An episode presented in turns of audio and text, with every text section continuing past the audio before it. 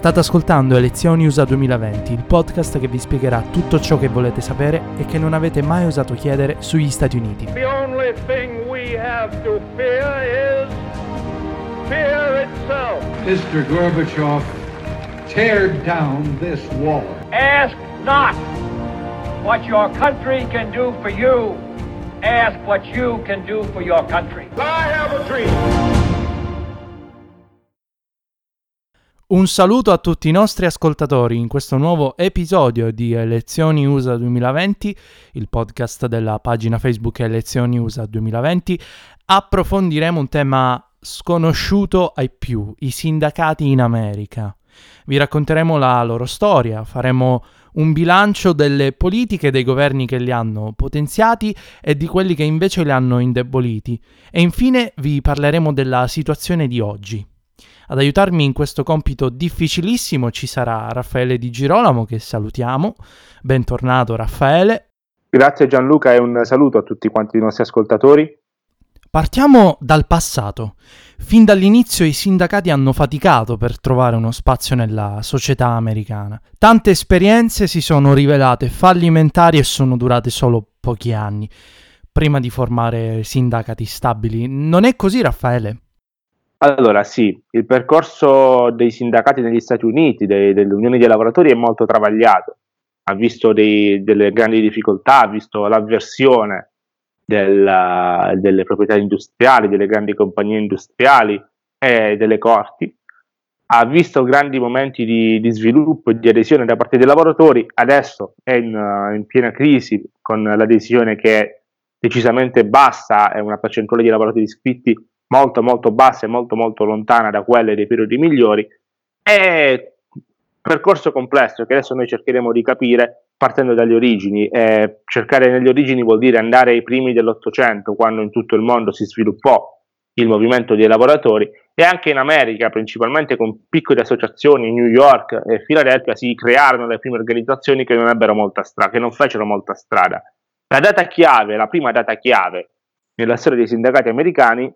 riconosciuta come tale è quella del 1842, quando ci fu una sentenza della Corte del Massachusetts, nota come Commonwealth contro Hunt, che legalizzò gli scioperi, fu la prima sentenza che diede spazio politico e giuridico ai sindacati, togliendo quegli ostacoli che nel, nel tempo le corti avevano posto a tutte quelle che erano state le, organizza- le, primissime organizzazioni dei lavoratori. Questa sentenza garantiva, a patto che le, le associazioni dei lavoratori si costituissero come legali, una libertà di sciopero e negava la, il, l'associazione di associazioni, sindacati, di associazioni sindacali ad associazioni criminali, come spesso era stato fatto durante i primi anni di questo movimento. La crescita da lì proseguì con numerosi ostacoli. Furono tanti i tentativi di creare delle associazioni sindacali che non, che non portarono a risultati. Un esempio che possiamo citare è quella del National Labor Union, fondata nel 1866 da William Silvis, che è stata una delle persone, una delle figure chiavi nella storia dei sindacati americani, diede vita a questo movimento, un movimento che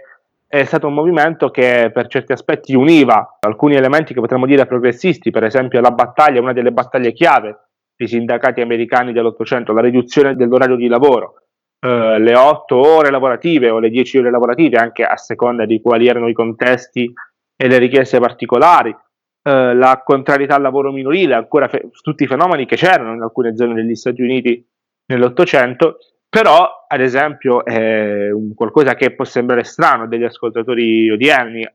contrario alla logica dei sindacati odierni, per esempio c'era una natura razzista, i sindacati dell'Ottocento, in particolar modo la National Labor Union, si schierò duramente contro l'arrivo di, di nuovi immigrati, in particolar modo con i cinesi e i neri, quindi manifestò questi sentimenti contrari all'immigrazione perché l'immigrazione sfavoriva poi i lavoratori americani creando della concorrenza a basso, a basso, costo. E questa unione di aspetti moderni con aspetti tra virgolette che conservavano un retaggio del passato si manifestarono anche nell'altra grande unione sindacale del tempo anche un po' più famosa cioè i Knights of Labor. I Knights of Labor che, erano, che raggiunsero alcuni successi e che univano elementi come abbiamo detto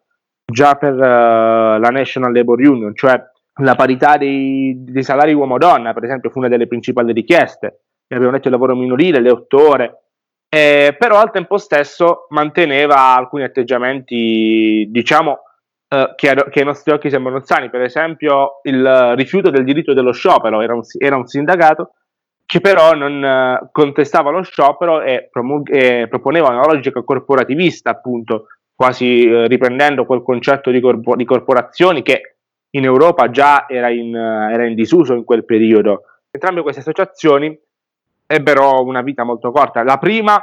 nella prima, eh, la, la, fine coincise bene o male con la morte del suo leader, William Silvis, che a 41 anni morì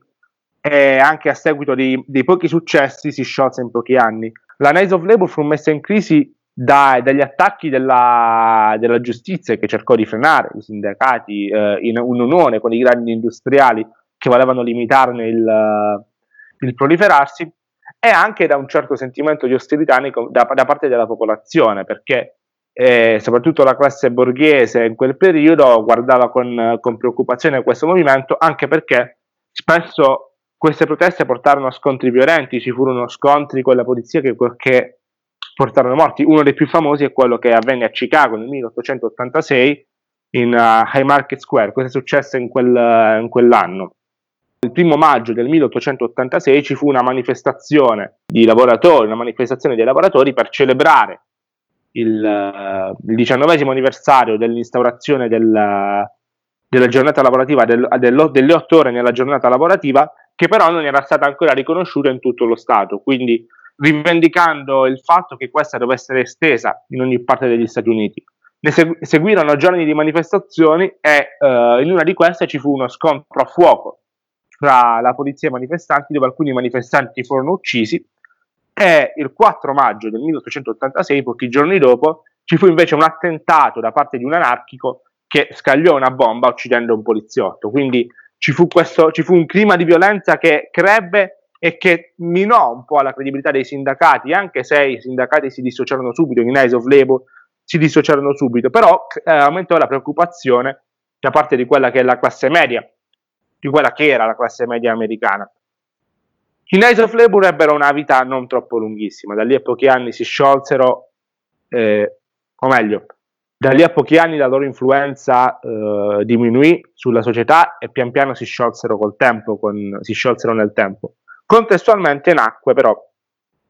sotto, grazie al lavoro di Samuel Gompers, che è un'altra figura chiave del sindacalismo americano, Poiché però contestualmente nacque l'EFL. L'EFL è il uh, sindacato che tuttora rappresenta la maggior parte dei, lavori, dei lavoratori negli Stati Uniti, anche se, con, uh, se con, uh, anche se il suo percorso è stato molto, molto particolare, ha avuto una serie di cambiamenti nel corso degli anni, di scissioni che ne hanno caratterizzato la storia. Per chiudere il,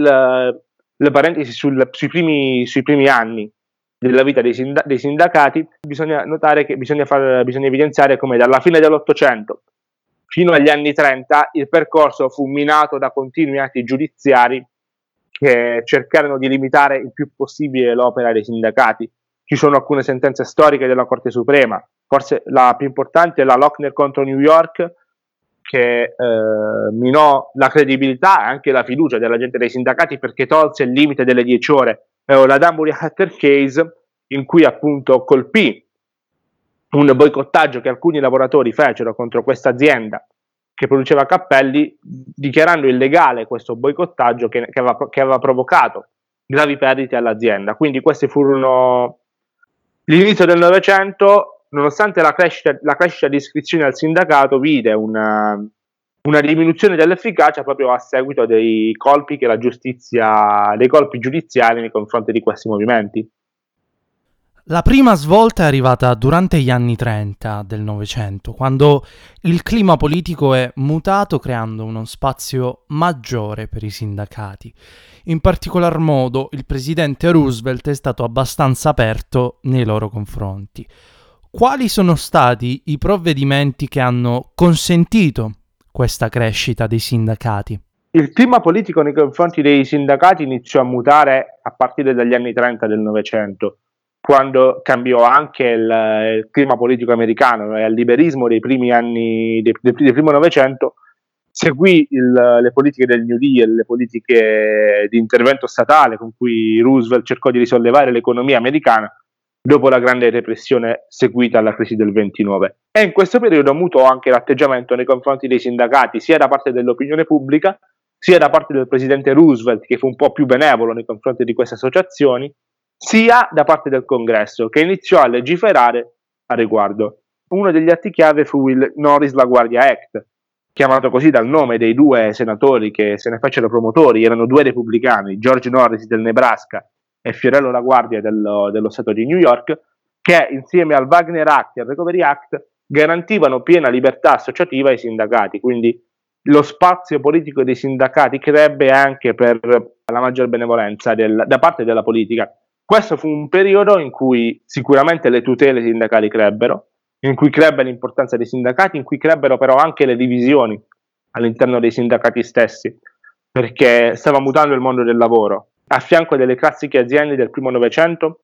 iniziarono a svilupparsi settori come la metalmeccanica, come l'industria tecnologica, si diffusero l'industria automobilistica acquisiva uno spazio sempre maggiore e quindi anche le sensibilità del mondo del lavoro iniziarono a mutare, di conseguenza era normale. Per questo part- nel 1900, in un periodo che va dal 1935 al 1937, si consumò una delle prime, la prima scissione nel, nell'American Federation of Labor, il più importante sindacato, e nacque il CEO con John Lewis, questo un, un sindacato che eh, prestava maggiore, maggiore attenzione a questi, a questi nuovi settori che si stavano sviluppando. Quindi volendo trarre un bilancio di quella che fu l'esperienza durante, durante, questi anni, durante gli anni 30, durante il periodo che va dall'inizio della presidenza Roosevelt alla seconda guerra mondiale,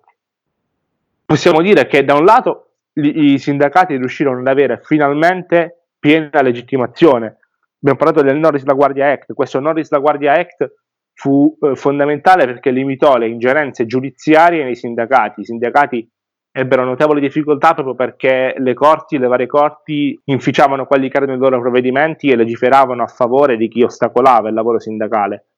Questo fu, fu impedito e fu confermato poi dalla Corte Suprema che arrivò anche a, si arrivò a rovesciare quella che era la cosiddetta dottrina Hitchman che eh, di fatto aveva creato una corsia preferenziale nei confronti dei lavoratori non sindacalizzati quando, non, quando venivano assunti, cioè si creava una corsia preferenziale per quei lavoratori che accettavano di non iscriversi ai sindacati ai momenti dell'assunzione. Quindi sicuramente da un lato ci fu la, il pieno riconoscimento dell'attività dei sindacati, dall'altro crebbe comunque, si mantennero le tensioni, la paura, la diffidenza da parte della, della classe borghese, della classe imprenditoriale, continuarono gli scontri fra, fra lavoratori e forze dell'ordine. Quello più famoso di questo periodo è sempre a Chicago, il massacro del Memorial Day nel 30 maggio del 1937, quando furono uccisi molti lavoratori. Molti lavoratori. Quindi questo periodo, in questo periodo furono mantenute tutte queste contraddizioni che poi emergeranno nel, nel secondo dopoguerra. Il periodo del secondo dopoguerra ha visto la massima espansione dei sindacati, ma anche alcuni fenomeni che hanno minato la fiducia del popolo americano nei loro confronti. Anche il Congresso ha iniziato a legiferare cercando di limitarne i margini di manovra. Ma cos'è accaduto di preciso? Durante la presidenza Reagan invece c'è stato il periodo di maggior contrasto fra politica e sindacati. Da lì in poi, infatti, c'è stato un costante declino degli iscritti ai sindacati che si riflette fino ai nostri giorni. Questo sentimento di diffidenza nei confronti dei sindacati esplose anche nel, nel congresso nel, nel, secondo dopoguerra, in particolar modo nel 1947 ci fu un atto, il Taft-Hartley Act, eh, proposto da Robert Taft, del senatore dell'Ohio, e Fred Hartley, senatore del New Jersey, anche in questo caso erano entrambi senatori repubblicani, che preservarono il, il che seppur preservarono il diritto dei sindacati, preservarono la, la libertà di associazione dei sindacati, eh, il diritto allo sciopero, cercarono di porre dei freni a quelle che erano state le leggi che durante il periodo del New Deal erano state, a favore, erano state elaborate a favore dei sindacati. Anche il, il clima culturale stava cambiando negli Stati Uniti in quel periodo, siamo a pochi anni dalla fine di un uh, quasi ventennio di presidenza democratica e della, di quella che sarebbe stata poi la vittoria di Eisenhower alle elezioni alle midterm del 50 pochi anni dopo i democratici perderanno numerosi seggi uh, in entrambe le camere. Quindi il, anche, la, anche la politica americana andava verso un atteggiamento più conservatore anche se Uh, parliamo sempre di un periodo in cui i canoni politici non sono quelli di adesso e i partiti non erano quelli di adesso, però l'asse si spostava verso i repubblicani e anche la, con questo è cresciuta la diffidenza nei confronti dei sindacati. Questo è stato uno dei primi atti che ha minato alla credibilità e ha minato al lavoro dei sindacati, togliendo maggior spazio eh, togliendo le tutele che il periodo del New Deal aveva garantito. Nonostante questo, nonostante quindi quest'atto che cercava di limitare l'ingerenza dei sindacati, il numero di iscritti crebbe, si arriverà al picco nel 1954, quando il 35% dei lavoratori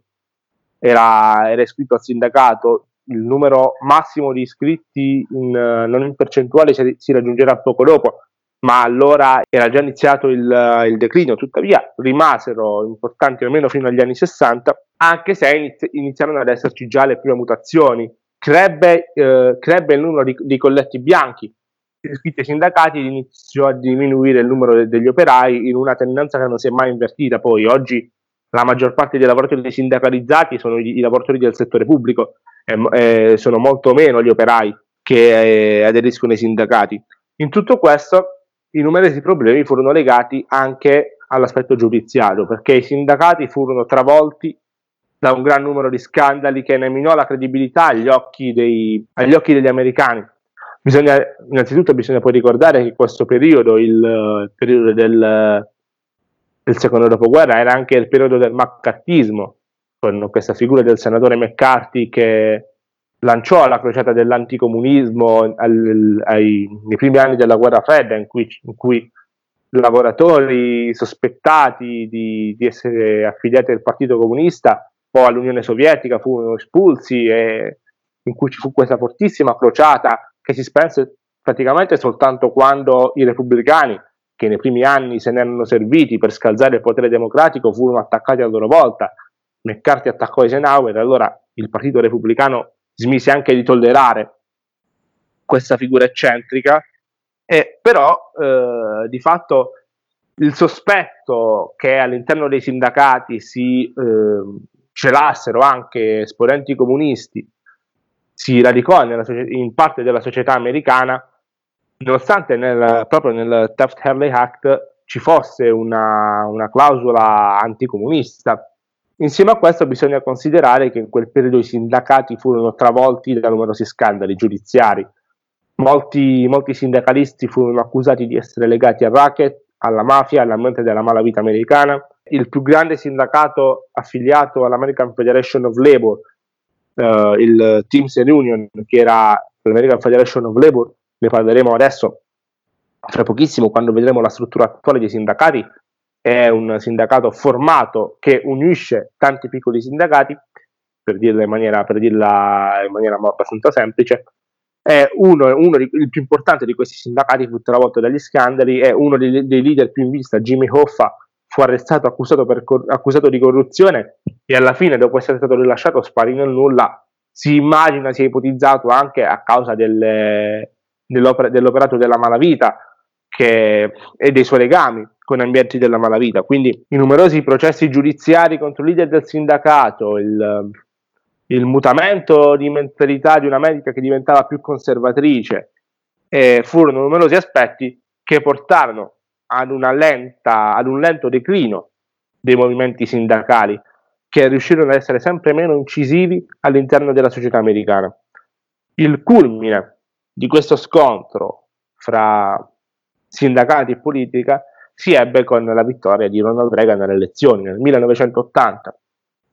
Reagan vinse le elezioni con un programma ultraliberista, con un programma che voleva limitare il più possibile l'intervento dello Stato nell'economia, lasciare spazio al libero mercato, era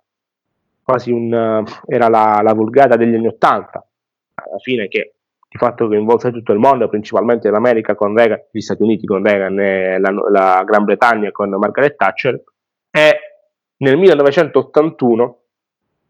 si ebbe il punto più alto di questo scontro. Forse anche la, la diatriba Stato-sindacati è diventata più famosa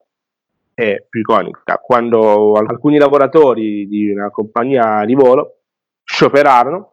e Reagan arrivò, al, arrivò allo scontro duro contro di loro, minacciando il licenziamento in tronco di tutti coloro che non fossero orientati al lavoro entro 48 ore, intimando comp- la compagnia a formare in, uh, in poco tempo nuovi, nuovi, lavoratori in grado di sostituire quelli che, che avevano scioperato e che erano figli del sindacato. A partire da questo momento e a partire dalla presidenza Reagan, il, di fatto la sconfitta dei sindacati nei confronti dello Stato iniziò iniziò ad apparire quasi definitiva. Il crollo di iscrizioni è stato da lì costante e non, è, non si è mai arrestato nel tempo. A partire da allora il, il potere dei sindacati è costantemente diminuito, così come è diminuita l'iscrizione, che di fatto inizio anni 2000 ha toccato il numero più basso, la percentuale più bassa tra i lavoratori. Vorrei tornare un attimo al presente, chiedendoti come sono strutturati oggi i sindacati e quali sono quelli che hanno un maggiore rilievo, se ce l'hanno, nella vita politica americana? Oggi il, uh, il sindacato principale è detto, l'American Federation of Labor che nel frattempo si è unito, si è riunito al CEO scissionista nel 1955 e dal fianco si è creato un'altra federazione, la Chain to Win, Chain to Win che si è staccata da questo nel 2005. Oggi il mondo del sindacato riguarda principalmente il settore pubblico. Il, nel privato la, il livello di sindacalizzazione è bassissimo ed hanno un ruolo decisamente nel privato il livello di sindacalizzazione è bassissimo, così come l'influenza che questi hanno, mentre nel pubblico questa è rimasta discretamente importante e i lavoratori sindacalizzati tuttora hanno delle condizioni di lavoro migliori hanno degli stipendi mediamente più alti dei loro colleghi non sindacalizzati. Non si è fermato lo scontro. C'è stata una sentenza della Corte Suprema nel 2018 che ha nuovamente colpito i sindacati, in particolar modo creando delle dis- disagevolazioni nei confronti di quelle associazioni che raccoglievano fondi da quei lavoratori non sindacalizzati, in particolar modo nel settore pubblico,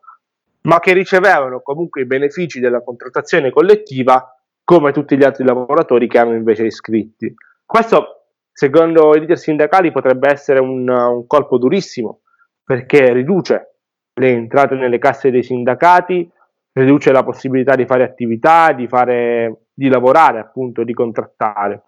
Sta di fatto che uh, l'influenza è sicuramente bassa adesso, nel, almeno rispetto a quelli che sono gli standard, gli standard europei. Noi già l'influenza è bassa almeno rispetto agli standard europei, ma noi in Europa abbiamo comunque un ruolo importante dei sindacati, seppur non paragonabile tuttora a quello del, Novecento. L'abbiamo visto anche in Italia poche settimane fa. Il Premier Conte, prima di optare per il lockdown, prima di, di riaprire le attività, le attività industriali, ha sempre avuto un confronto con i sindacati, così come lo sta avendo adesso nel, mentre prepara il piano di rilancio. Quindi in America il ruolo è decisamente minore, anche se adesso lo vedremo, si sta sviluppando un movimento che punta a far ritornare in auge i sindacati. Oggi il sindacato più importante rimane l'American Federation of Labor, una, una federazione che negli anni si è, si è contraddistinta principalmente per il suo impegno a favore delle politiche ambientali ed a favore dei diritti civili, nonostante alcuni scontri in passato con uh, esponenti dei, delle minoranze, ad esempio Martin Luther King, che ne criticò l'appoggio alla, alla guerra in Vietnam voluta da Lyndon Johnson, nonostante uh, l'American Federation of Labor sostenne gli sforzi di Johnson per il Civil Rights Act, una delle leggi più importanti a favore delle minoranze, e ne abbiamo parlato in, in un'altra puntata del podcast proprio su Lyndon Johnson. E al momento a dirigerlo c'è un, un consiglio esecutivo formato da tre dirigenti, il presidente Richard Trumka, eh, ed è il sindacato più in vista. Al suo fianco si è formato questo Change to Win. In passato, soprattutto all'inizio della presidenza Obama, ci sono stati dei colloqui per la, per la riunificazione che però non hanno portato a grandi risultati, almeno per il momento. Fino ad ora abbiamo parlato della crisi dei sindacati, ma negli ultimi anni diversi esponenti politici hanno ripreso a parlare di diritti dei lavoratori e di ruolo dei sindacati. È possibile pensare ad un'inversione di rotta oppure questa lenta discesa è ormai irreversibile inevitabile? Negli ultimi anni si è parlato molto di una, di una ripresa di quella che è l'attività sindacale e di possi- di una possibile rinascita di questi movimenti. Sicuramente, soprattutto all'interno del Partito Democratico, si sta formando un movimento che guarda con maggiore attenzione a, alla contrattazione collettiva, al movimento sindacale. Parliamo chiaramente di Bernie Sanders uh, o Alexandro Ocasio Cortes, che una delle tante, citiamo perché è una di quelle più in vista. Uh, sicuramente i presidenti democratici negli ultimi anni hanno parlato tanto di sindacati, uno su tutti Barack Obama, nella campagna del, del 2008 parlò molto a riguardo, anche se poi a conti fatti ha fatto poco. Però in questo movimento uh, di Sanders, del, di, che guarda, però in questo movimento sicuramente c'è una maggiore attenzione. In un, uh, in un intervento fatto per, uh, per, la campagna delle primarie di quest'anno, nello scorso novembre, Bernie Sanders disse che come obiettivo aveva quello di raddoppiare il numero di iscritti sindacali nel primo anno di presidenza, che voleva rafforzare il, il ruolo della contrattazione collettiva. Io credo che sui prossimi anni della vita politica americana c'è un grosso punto interrogativo perché questo movimento che potremmo definire la sinistra del Partito Democratico sta, sta emergendo ma non è detto che emerga, a volte se ne parla un po' come se fosse scontato che Sanders o i suoi seguaci debbano prendere il controllo del, del partito e non è affatto scontato. Sicuramente la vittoria di un candidato progressista nella corsa alla Casa Bianca nei prossimi anni ridarebbe nuova linfa a quello che è il movimento sindacale. Al contrario, uh, l'affermarsi di Donald Trump e dei conservatori repubblicani sicuramente impedisce un ritorno di fiamma, indipendentemente da ogni valutazione politica, poi nei confronti del, dell'operato del Presidente a riguardo, sicuramente non è fra le priorità del Partito Repubblicano, diciamo così, guardare i sindacati. Joe Biden uh, è sicuramente un, un, candidato che ha un rapporto migliore con, con la classe operaia, fa parte di, quella, di, quel, di, quel, Partito Democratico che negli anni scorsi ha sempre espresso parole di sostegno a riguardo del sindacato, pur nei fatti facendo poco o nulla. Però nell'ottica di un riavvicinamento all'ala progressista non vedo impossibile un, uh, un accordo a riguardo. Certo, se noi guardiamo alla storia dei sindacati che abbiamo, che abbiamo tracciato fino adesso, ogni grande riforma, ogni, grande, ogni legge che ha avuto impatto sulla vita sindacale seguiva un cambiamento culturale al riguardo, seguiva un mutamento del, della società, un mutamento del pensiero, un mutamento del modo di, di sentire della, della, società americana. Quindi per una rinascita dei, dei sindacati c'è bisogno di un, di un cambiamento culturale che in parte sta già avvenendo eh, c'è bisogno di una crescita del, del, movimento progressista all'interno del partito americano e c'è bisogno di una volontà politica forte da parte di quest'ultimo che è l'unico di fatto al momento che può pensare di, di legiferare e di agire a riguardo. Bene, per oggi è tutto, ringraziamo Raffaele e noi vi diamo appuntamento alla prossima settimana. Un ringraziamento a te e a tutti i nostri ascoltatori.